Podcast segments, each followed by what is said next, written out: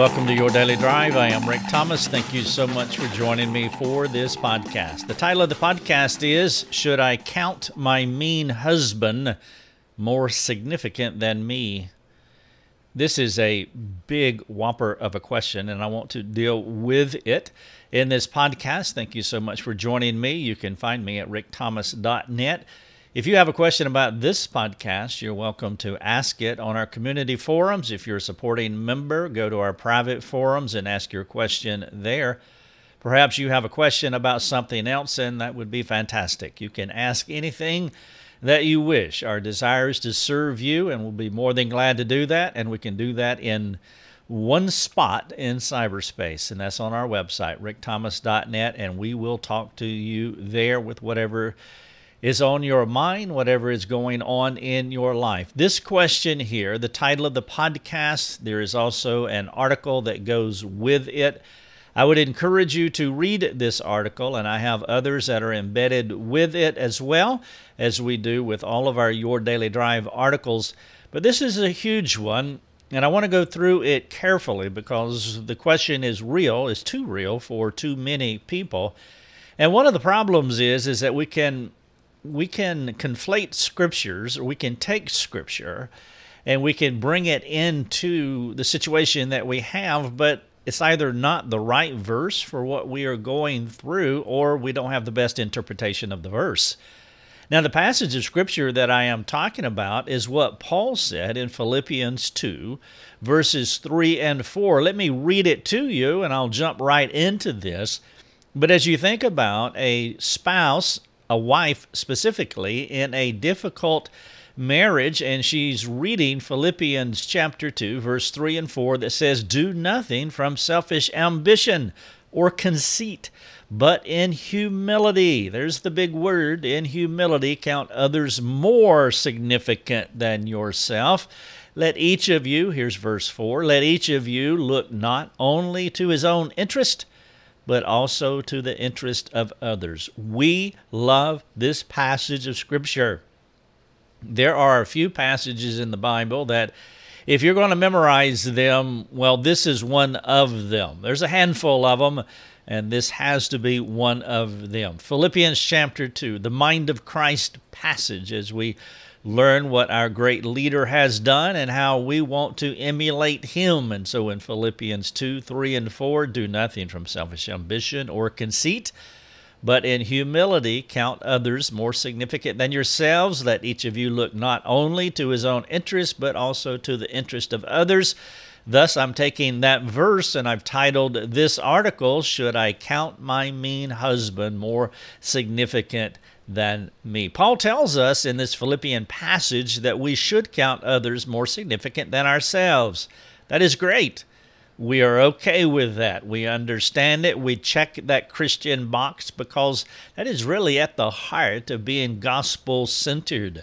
The two greatest commandments, as you know, are to love God and love others more than yourself. And Paul presses the point further by saying that we should not only look to the interest to our interest, but we want to look to the interest of others. Now, this perspective, in his view, is what it means to have the mind of Christ.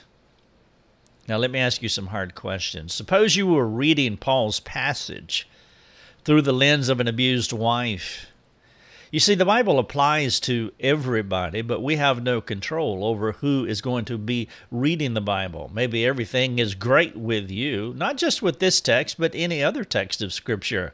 You read it, and it is easy to say yes and amen to whatever the passage says, but put yourself in someone else's chair and maybe in this case, put yourself in the chair of an abused wife, a wife who wants to be humble, because that is what Paul was saying. In humility, count others more significant than yourself. So she wants to be humble, but she does not want to experience continual ab- abuse. All right, so here's my questions to you. I have four of them. Think carefully. Does humility mean letting a man, or for that matter, does humility mean letting anyone trample all over you? Now, maybe perhaps what you would like to do is to think about your church. Maybe you are in an authoritarian church with a domineering pastor. Maybe you have some other, maybe it's a work environment that you have. There is some believer in your life and they are domineering, they are authoritarian, they are harsh and unkind, and you want to count them more significant than you. So, does humility mean letting man or anyone trample all over you? Question two What's the difference between being humble and being a doormat? I do want to make sure that you don't confuse those two things because they are they are worlds apart. Question number 3, does a woman in this situation have any recourse other than submission? And so now I brought another word into the conversation. We have abuse, we have humility, we have counting others more significant, we have been a doormat. Where's that factor in? And then this idea of submission. And then finally, question number four Is she wrong to look to her interest as a matter of mental and, and physical self preservation? If you live with an abusive or mean person, there must be another way of thinking about laying aside your rights while maintaining the integrity of the gospel. I want to walk you through uh, how to do that because you can. You can think correctly about what does it mean by laying aside your rights and maintaining the integrity of the gospel, but yet not putting yourself in a position to where you're being abused. You can do all of those things. This common issue is a layered problem that we must navigate biblically to preserve the safety of the wife. That is first, that is foremost, while seeking to restore the abusive husband. That's something that we want to accomplish, and then we want to honor God and His Word. Now, you can do two, at least two out of three of those things. You can preserve the safety of the wife, and you can honor God and His Word. Now, as far as restoring the abusive husband, well, I'm not so sure about that. God is the granter of repentance, and if God does actively work in this man's heart and brings him to the place of repentance, then you can accomplish all three of these things. You can preserve the safety of the wife, you can restore the abusive husband, and you can honor God and His Word. Now, fortunately, the Bible has given us a way to think about this marital puzzle, and we do not have to go any farther than the example of our Lord while he lived on earth. Let me give you a few illustrations of this. Before I get into the granular level of this marriage that's gone to some bad places, I really want to lay a strong foundation about how Christ was able to always live in humility, but yet he did not submit himself to the sinfulness of other people. And that, that's the juxtaposition that I want to make here. This is what I want you to get fixed in your mind. You can be humble and you can be unsubmissive to the evil of others. It, Jesus was a humble man who exercised force at times. You see, those two thoughts are not antithetical they actually can work together. Jesus was a humble man who exercised forth at, uh, force at times. Jesus was a meek man who was courageous when challenged. And then the third one is Jesus was a lowly man who was not afraid to rebuke a friend. Now he did that in Mark 8:33. So we have a humble man who exercised forth. We have a force. We have a meek man who was courageous. We have a lowly man who was not afraid. And this is why I want to have I want you to have a good understanding of what humility is and what it is not. And when I juxtapose the idea of humility and a doormat, I said that they are worlds apart because they are. You can be humble, you can be meek, you can be lowly as a wife or as any other human being but you can also exercise forth and be force and be courageous and, and not be afraid to rebuke a friend. When some people hear the word humility, they can quickly connect it to the, the idea of a lowly, doormatish mindset that allows anyone to walk all over them. That is not who Jesus was while he lived among us. He was humble, yes. He was lowly, no doubt.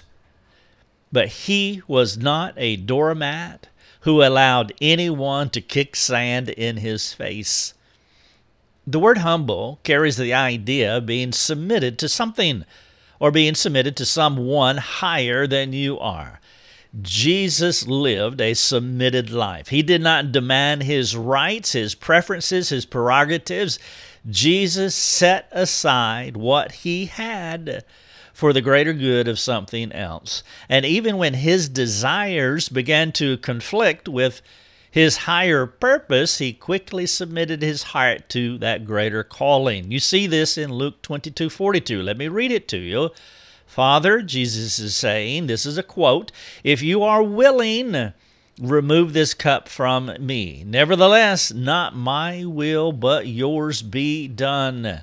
When Jesus' desire began to conflict with the higher purpose, he quickly submitted his heart to the greater calling.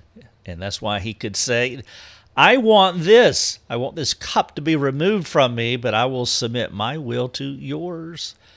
This idea of setting aside your desires, setting aside your preferences, is at the heart of the gospel, which is what we read in that great gospel centered teaching in Philippians. Let me give you some more Philippians. I gave you verses 3 and 4, counting others more significant. But Paul, the next thing that Paul says in 5, and 5 through 7, he says, Have this mind among yourselves, which is yours in Christ Jesus, who, though he was in the form of God, did not count equality with God a thing to be grasped, but he emptied himself by taking the form of a servant, being born in the likeness of men. Jesus was the paradigm when it came to submitting setting aside, lowering himself to a higher purpose. In John's gospel, he told us what that purpose was. In John 4:34, he said this, "My food is to do the will of him who sent me and to accomplish his work." That was his food. That was his higher purpose. That's what he submitted himself to. In 638 of John, he said, For I have come down from heaven not to do my own will, but the will of him who sent me. You see, humility has the will of God in view, not the will of men. Jesus was humble. Jesus submitted, but he submitted to the will of God. He did not submit to the will of men. The will of God was the primary, transcending and steadying influence in Jesus' life. To do the will of the Father was his chief aim, which is a solid definition of humility. If you want to know what humility is, then it is submitting yourself to God Almighty, to God's will. That is humility. The humblest man or the humblest woman on earth is the person who has set aside their desires to do the will of the Father. The holy, submitted heart, the entire submitted heart to God is the humble, humble heart. It was this kind of humility that motivated Christ to set aside all that he enjoyed with the Father and take up the lowly position of a human for the salvation of, hu- uh, of humanity. The safest response of the abused woman is to set aside her desires for the desires of God. God's desires are pure and holy. That's what she wants to submit to. That's why she wants to set aside her desires and she wants to submit to the desires of God because God's desires are pure and holy. She will never go wrong if she puts God's desires ahead of her own, which is what Jesus did. It's what I've been saying here. And that is what defined and influenced his humility. You want to define your humility the right way. You want your humility to be uh, to be influenced the right way. And the way you do that is you submit to the will of God. You see, there is a misguided humility that a person could ascribe to, which has the interest of other people in mind, even if those interests are selfish, harsh, cruel, or unkind. Let me explain. Suppose you were married to a mean and domineering man who uses his physicality and his mentality as a way to manipulate and warp you. Suppose you read a passage like Philippians 2 1 through 11, this, this uh, the interest of others and having the mind of Christ and setting aside and all of that. What if you read that passage without biblical guardrails? If your soul is tender and easily influenced, you could quickly find yourself swerving into a deep ravine of spiritual and physical bondage. The Christian who desires to be humble but has a poor view of humility will submit to abuse.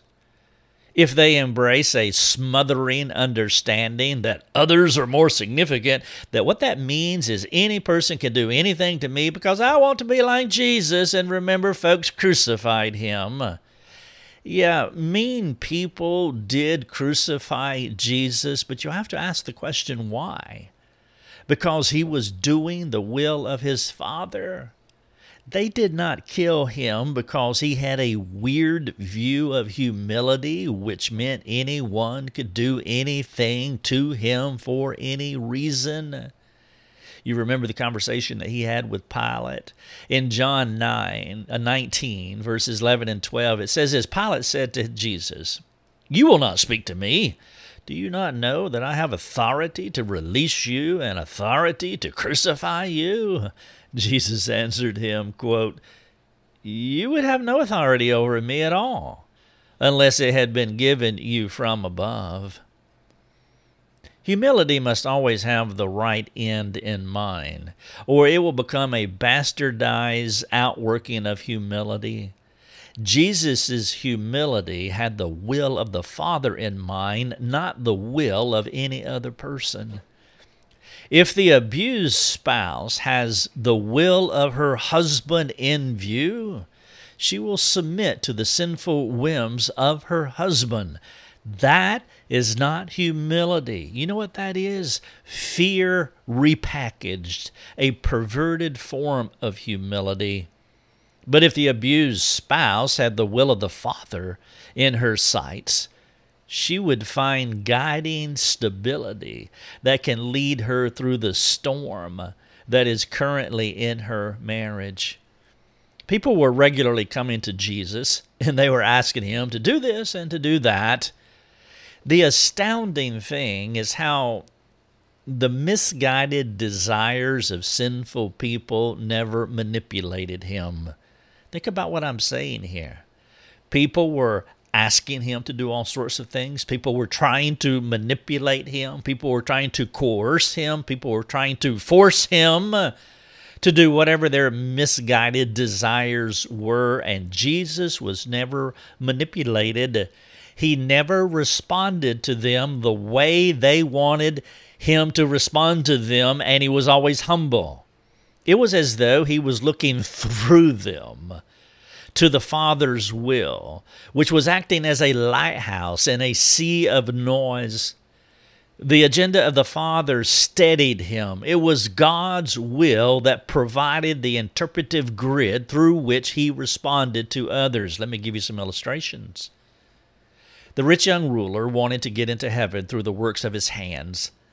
Humble Jesus, and I want to say it that way, because I never want you to forget that he was humble. He walked in humility, but yet he was forceful and courageous, and he would not bend to whatever their wills were. Humble Jesus would not submit to this man's desire. I mean, you could restate that sentence with the abused wife. The humble wife would not submit, the humble abused wife would not submit to her husband's desires to manipulate or hurt her humble Jesus had already set aside his rights for the will of the Father.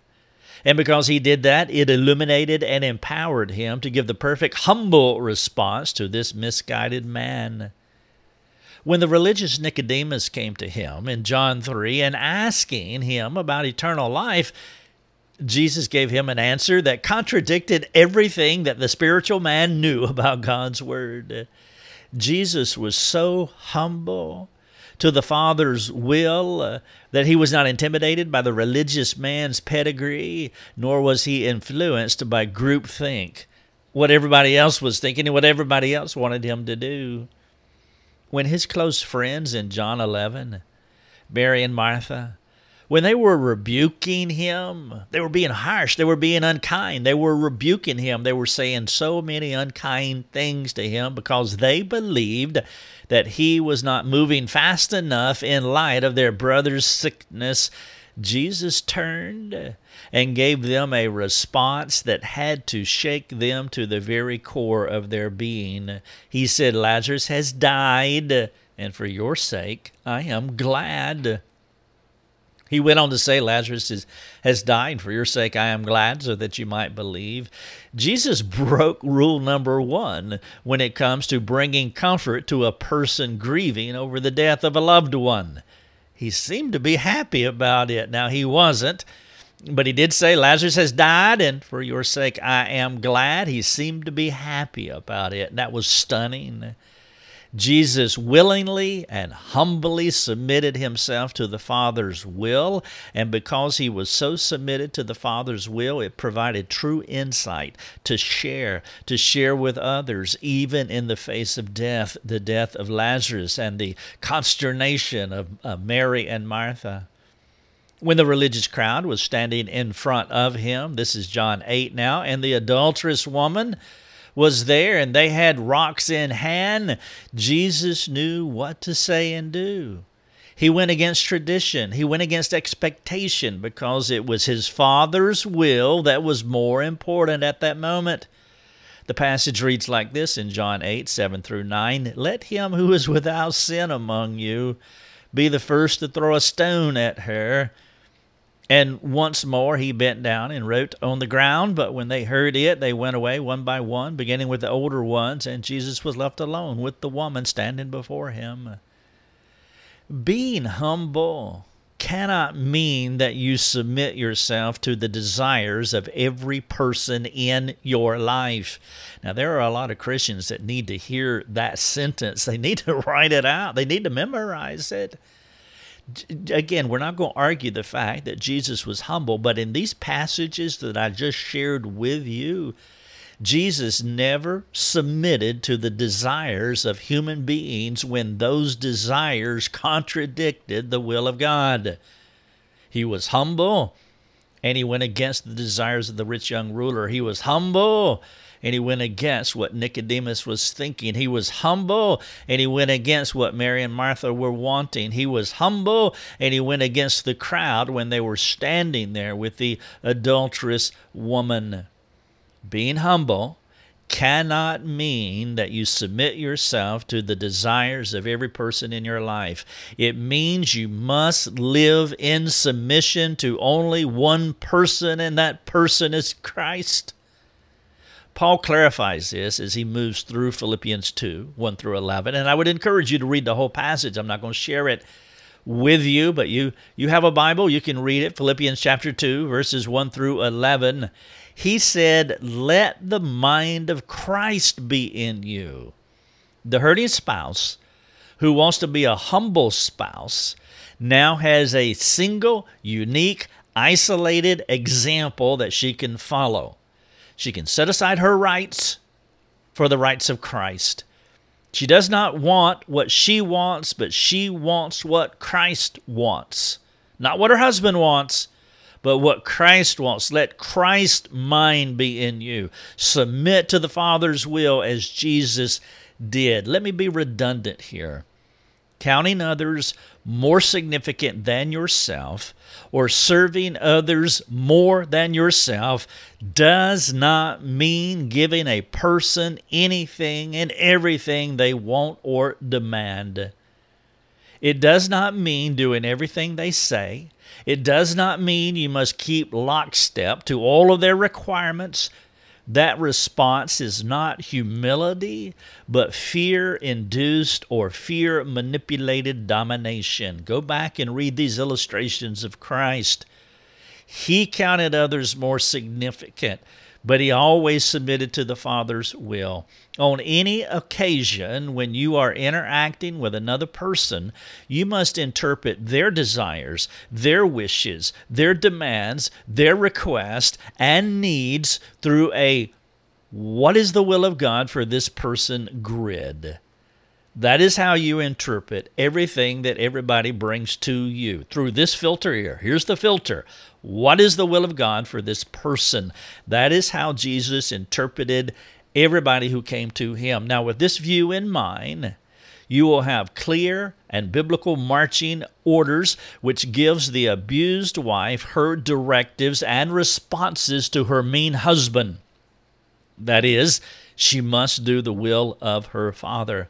Rather than being controlled by her mean husband, she should set aside her rights for the will of God, which will motivate her to respond biblically to what is going on in her marriage, which means at least these two things. One, she should do all she can do to keep from being abused because God made her in his image. Two, she should, should seek to have her husband restored from the bondage of sin. Now, these two responses could mean several things. Let me give you some illustrations.